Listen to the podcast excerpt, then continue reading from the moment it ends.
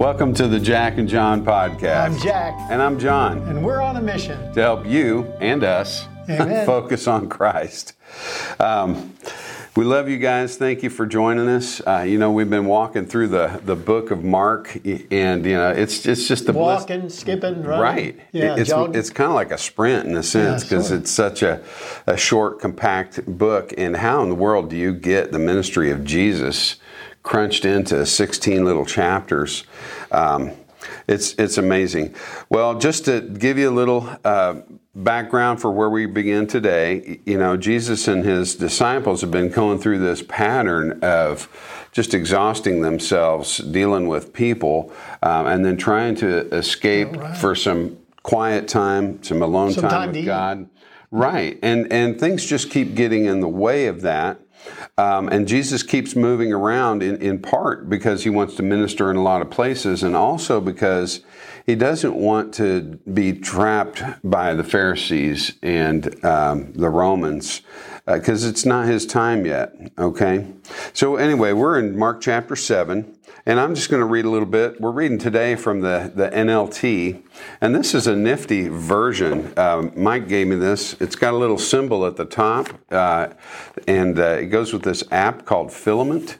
You can uh, take, a, take a picture of that little thing with the Filament app, and it will bring you right to the Bible study in the app. And uh, what a nifty little thing. And NLT is New Living Translation. right. So it's a translation, unlike the Living Bible when I was young, that came out, which was a paraphrase. Sure. But this is a translation, and the study that goes along with it is just really phenomenal. Yeah, and it's written Right. more like a, a narrative Right. that's easier to read. So, Yep. all right, well, here we are. Mark chapter 7. I'm just going to read on a little bit and then we're going to jump into it. Then Jesus left Galilee and went north to the region of Tyre. He didn't want anyone to know which house he was staying in, but he couldn't keep it a secret. Right away, a woman who had heard about him came and fell at his feet. Her little girl was possessed by an evil spirit, and she begged him to cast out the demon from her daughter. Since, he, since she was a Gentile born in Syrian Phoenicia, Jesus told her, First I should feed the children, my own family, the Jews. It isn't right to take food from the children and throw it to the dogs. She replied, That's true, Lord, but even the dogs under the table are allowed to eat the scraps from the children's plates. Good answer, he said. Now go home, for the demon has left her daughter.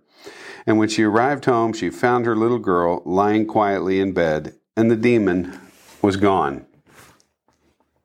Yeah, that's, uh, I think, an amazing individual story that shows you the love that Jesus had for everyone because this is a Gentile. She's a Syrophoenician. And uh, so the, the fact remains that Jesus does come first for the Jew, the people of God, but uh, that he is going to bring the gospel to the Gentile, to all other peoples. So uh, I think that's kind of a sign. It's a sign that uh, this is coming, that we are going to get, you know, some of the portion of kingdom Right. from Christ. We've talked about this, you know, before when we had Mark Frisbee on here from uh, Prison Fellowship. He brought up this verse, and we're talking about it. And uh, I think Jesus does this for a lot of reasons, and I don't think he does it to snub the woman. Right. Goes Okay. outside of his character. Yeah, I don't think he's doing it for that. You also have to consider the other people in the room. Right. And you got to consider the fact that, okay, you're a Jewish family. You've you've got this rabbi in your home teaching, which probably was a special thing, you know. Um, and here's this Gentile that just comes into your house. You know, it doesn't say she knocked and the woman of the house said, "Oh, hey, great to see you. Come on in." No, it says she came in and fell at his feet. You get some boldness when your little girl Right. is uh, that sick and has that kind of a problem, Right. don't you? I think part of what he's saying to her, though, in my mind, is this gospel, this good news, this bread of life that I bring, it's for everyone. It's for everyone. It's for everyone. Exactly. You know, and he, he, he said it in such a way that it would. I think it had to make. If I'm in that house, I'm trying to picture myself being one of the other guests in that house. You know, my thought is, I'm associating this woman with a dog hmm. because that that's basically what what the mm-hmm. Jews would have done. You know, the Pharisees they talk about how the way they would pray. You know, sometimes a Pharisee would say, "Thank you that I'm not like this this tax collector or this sinner, or that I'm a woman or a dog." They had like this this hierarchy that they that they used. Jesus is tearing that down right here. There are so many people, I believe, in, in our culture in this day and age that feel poorly about themselves, feel unworthy. And there are reasons for that, I think. Uh, one of the main reasons is how people treat others, how um, moms and dads aren't fulfilling their role as a Christian mom and dad and uh, being there for their kids. And sometimes they take out their uh, insecurities or their difficulties about themselves on their kids. And kids uh, have have certain needs that that we owe them. Uh, we owe our children uh, to teach them about Jesus. Uh, we owe our children to keep them safe. Uh, we owe our children to discipline them. And I think that's not happening a lot in our culture, and it's bringing a lot of broken, a generation of broken kids who don't feel good about themselves, who don't feel that they're accepted. And um, I think it's interesting that this woman comes, and uh, it seems as if Jesus isn't accepting her, but it's not the case at all, I don't believe. I believe that there's another point, as you said to Sure. other people in the room, to her, it is her faith in coming to him and being bold uh, that uh, brings the healing to her daughter. And I think that anyone in our culture today that will honestly come in faith to Jesus will find answers. And I think that those of us who are um, believers and who are in the church uh, need to be compassionate for those people, those broken people in our culture, and not turn them away, but have the same compassion of Jesus to, to invite them in. I think one of the most difficult things too is um, from an external standpoint. Um, it's it's easy to look on people that we think of as broken. You know, you see the mugshot, uh, you know, of a meth addict or Sure. something like that. Or um, I, I follow a couple of different uh, groups about addiction and that sort of thing, and you see these before and after pictures and. And it's easy to look at that before picture and see the broken person. It's hard um, for people who don't think they're broken to realize Oh, they're I- broken. Absolutely. I think the, the beginning of uh, wisdom is to fear God. Right. That's the beginning of wisdom to understand who He is and to come to Him, uh, you know, not demanding, Right. but to come to Him, you know. We're all broken in our own Sure. ways. And I, I'll tell you, one of the things that um, kind of struck me th- this past weekend, we had a family reunion. And um, yeah, I, I usually consider myself a, a pretty nice guy and patient. And I mean, I listen to patients all day and I help them with, with uh, not just their medical issues, but I, I try to offer empathy. But man, we go out to the restaurant, okay? And you just get this lax, I don't care, I'm just here kind of server. oh, I see. And and it's like, where did my empathy go? you know, uh, and it's not like I'm mean, but it's just I'm kind of terse and short, and my face doesn't show any kind of joy or respect. And um, you know, I have to thank my wife and daughter for pointing that kind of thing out. Um, but I mean, that's a part of me, and then there's a there's more. I'm no, but that that's a part of me that's that's just broken. I don't like it. I I, I I've always said this. You know, when we get to heaven, I'm not as much concerned about streets of gold and mansion and that kind of stuff. I, I, I just want a better way of thinking. I, I want to be able to think like Jesus. I want to be able to look at things like Jesus. And you know, along those lines, there was a thing that has struck me a lot in the last couple weeks, and and that is, um, wouldn't it be nice if we just lived in a world where you could trust everyone? Huh. We will one day, maybe. Yeah, I, I, I, believe that. I believe we will. Not not uh, not until Jesus has come and made all things new, but, uh, but yeah, I, think I will. think um, a part of our character we should uh, probably first and foremost think if someone is terse and down and negative, there's probably something that they dealt with. Probably, you know, maybe maybe like there not was getting my food. Well, you know, maybe or... there was a customer that was very very difficult, oh. or maybe there's a server, someone she works with. I mean, there's untold amounts of sure of uh, pressure on on us every day at home and and everywhere else, and be up and on all the time is right. probably not feasible thing. Right. Uh, so take that as a challenge to bring a little joy uh, into that person's life instead of uh, you know being affected by them uh, striving to let christ in us affect the situation bring the light into the situation I, have got to give some props to jack here and uh, and also to our mutual friend jd because those two guys i've never gone to a restaurant with you or jd when you didn't have a positive interaction with the server you know I mean, and it I, I, figured I pictured Jesus being more like that. You know, he, he wouldn't go into a restaurant and be like me. He'd go into a restaurant and uh, just you know look into their soul and, and, and treat them with love and respect and anyhow. So beautiful story and best of all the little girl is free from that demon. Amen. Let's move on, Jack. Sure. So, Mark 7, verse 31 Jesus left Tyre and went up to Sidon before going back to the Sea of Galilee and the region of the ten towns, the, De- the Decapolis. Mm-hmm. Um, a deaf man with a speech impediment was brought to him, and the people begged Jesus to lay his hands on the man to heal him.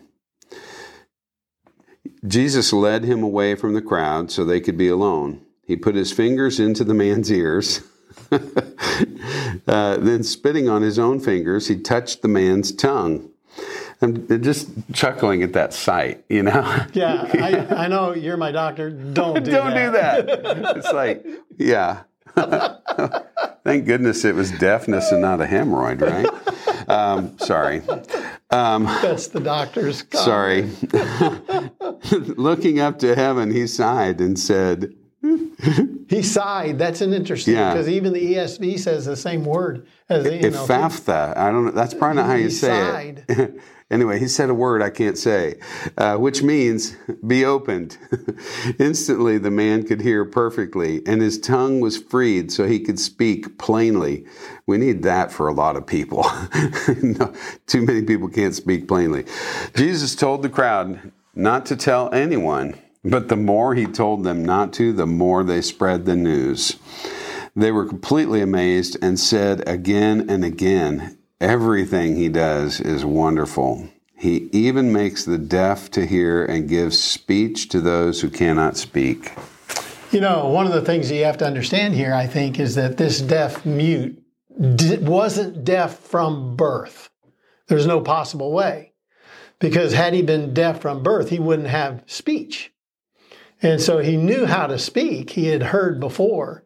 And I think later on in the same chapter, blind Bartimaeus was blind later in life. He wasn't born blind. Mm-hmm. Sometimes the Bible says, and he was born blind, which that, that's a whole different scenario. But this guy had a speech impediment and he couldn't he couldn't hear anymore. And uh, he's an interesting kind of case. And the thing I think that's going on is Jesus is is precursing the question and the problem of the Pharisees and the people of this generation that are going to demand a sign from him. Uh, give us a sign, and that we're going to get that right after the, the feeding of the five thousand. And so what Jesus is doing is he's giving us these signs. Even the feeding, I think, of the 4,000 is a right. sign. I said five, sorry. And uh, so he's touching this man, showing this man what he's going to do. In other words, what he doesn't, man can't hear, can't speak, so he doesn't, what are you doing? So I am going to touch your tongue, I'm going to touch your ears, and going to, you know, this is what's going to happen, and give me credit. And Jesus trying to make people calm down just a little bit so they don't usher in his crucifixion like the next week.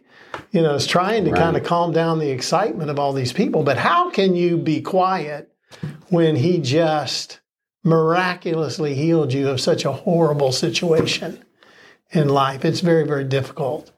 I'm sure it's very, very difficult. So, I, I like what you said about, um, you know, him showing what he's going to do because I picture it not so much being um, the, the Pharisees because they don't really open their eyes or their ears or learn to, to speak the truth, okay? But the disciples, I mean, they're the ones that are really struggling with this stuff, as we'll see even in the next chapter. Um, spiritually, I think, I'm sorry, but this No, is yeah. their situation. it is. when you think about it, and we're laughing like when, you know, the same thing happens in the next storm and the next storm, they still aren't growing in their faith like we we think they should. Right. Um, maybe they should. Um, what's going on is they're kind of spiritually like this deaf mute guy Right. in their understanding of Christ. They're more like blind Bartimaeus that we'll see in just a moment and his situation. So we'll talk that through. But um, yeah, I think that's exactly what's going on. You know, if they would just see the spiritual lesson behind the physical healing of the deaf mute, they would see that spiritually, you're just like this guy. You can't, you're not hearing, you're not speaking clearly because you haven't really got the faith in me yet to do it. I hear so many times uh, people that are skeptical about the scripture. Um, and I honestly, I, one of the things that's kind of humorous to me about that is I, I really feel like it's written for skeptics because even his own disciples that are with him 24 7 are unbelieving to the very last. I mean, it's like they don't really get it until, honestly, until the ascension and then the gift of the Holy Spirit. Because what do they do every time? It's like, well, they either go into hiding or they go back to fishing or they're not they're not getting it. Or they say one thing in, in coming up in Peter, and and then the next breath they're saying just the antithesis of what they just said. Right. So you know they're I- getting some snippets of it, but then depending on the circumstance and situation, you kind of get how they really feel, and you s- simply continue to see their slowness in coming to full faith in in Jesus, a Messiah who's going to be crucified. Right. So. I was listening to uh, uh, talk about Charles Spurgeon. You know, Charles Spurgeon's a famous preacher from about 200 years ago, and and uh, I still read quotes from him every day because I follow a site that you know does his work and.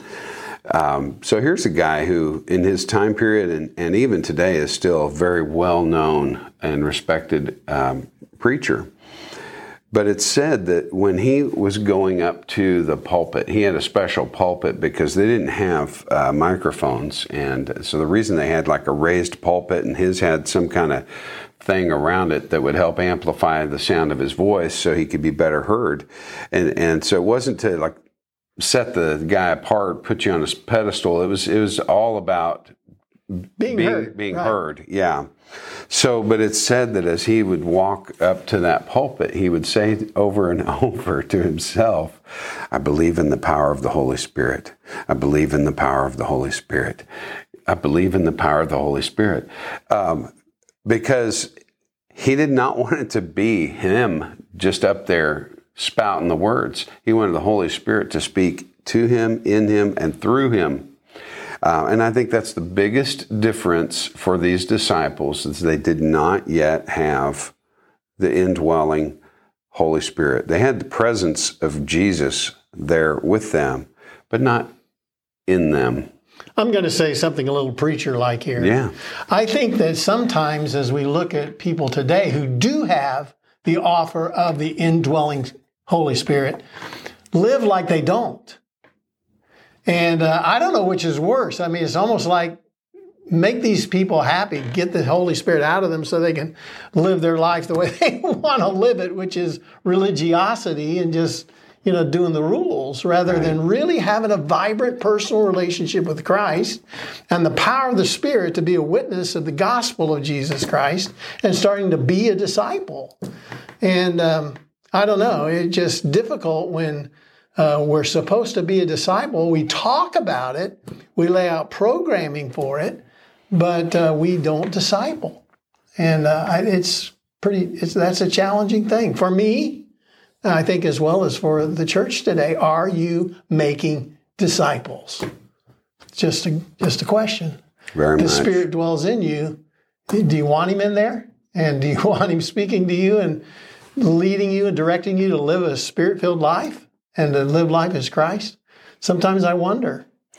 I, I wrote a song. Um,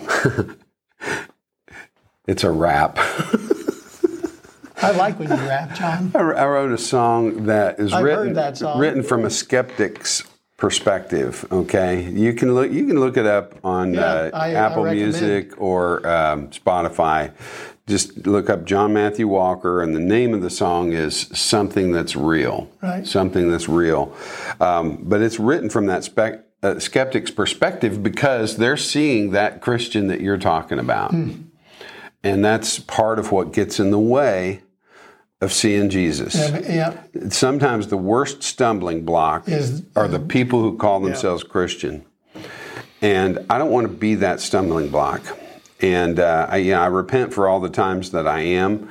Um, you know, I'm picturing what my face looked like um, when I had this poor, pathetic server, and you know, I hate to beat that story to death, but but you know, I'm walking out of the the restaurant and it, it's like it hits me, and I'm thinking what my face must have looked like to her, and what a stumbling block that would be. I mean, what if she's turning this on and watching Jack and John podcast? We're going to help you focus on Christ. You know, is she going to buy that? Is she going to believe that? Yeah, I don't know. Anyway, if you are watching, I'm sorry. I'm just a terrible customer. I'm going to pray for John immediately Anyway, after our thank podcast. you. So, hmm. All John, right. I think you're being a little bit too Am- hard. am I on being too yourself. hard on yes, myself? I really, really do. I think you, I think we're all human, and uh, we all have difficult days, and you probably more than all of us is the the things you face and the things you do. So give yourself a little bit of a break and try to do better. Certainly, not trying to take that off of you, but uh, I think Well, I I, think you're that. I think you're doing great. Amazing man. So, well, Jack, do you have anything else to say about this passage? Because I think we should save the rest for. for Yeah, I think time. that there's a lot in the next next story, so maybe we should save it. Okay. Hey, guys, reach out to us at uh, connect at jackandjohnpodcast.com. Um, on the YouTube video, the phone number is up there, and um, I'm probably going to take that down because no one ever calls, which is okay. Um, I, I take that back. We get some spam calls. We do. Um, so, but but reach out to us with the email uh, connect at jackandjohnpodcast.com. We need to hear from you. Um, we love you guys. We want to know uh, you know what you think um, and uh, maybe even what you'd like to hear. So um, we'll see you next time.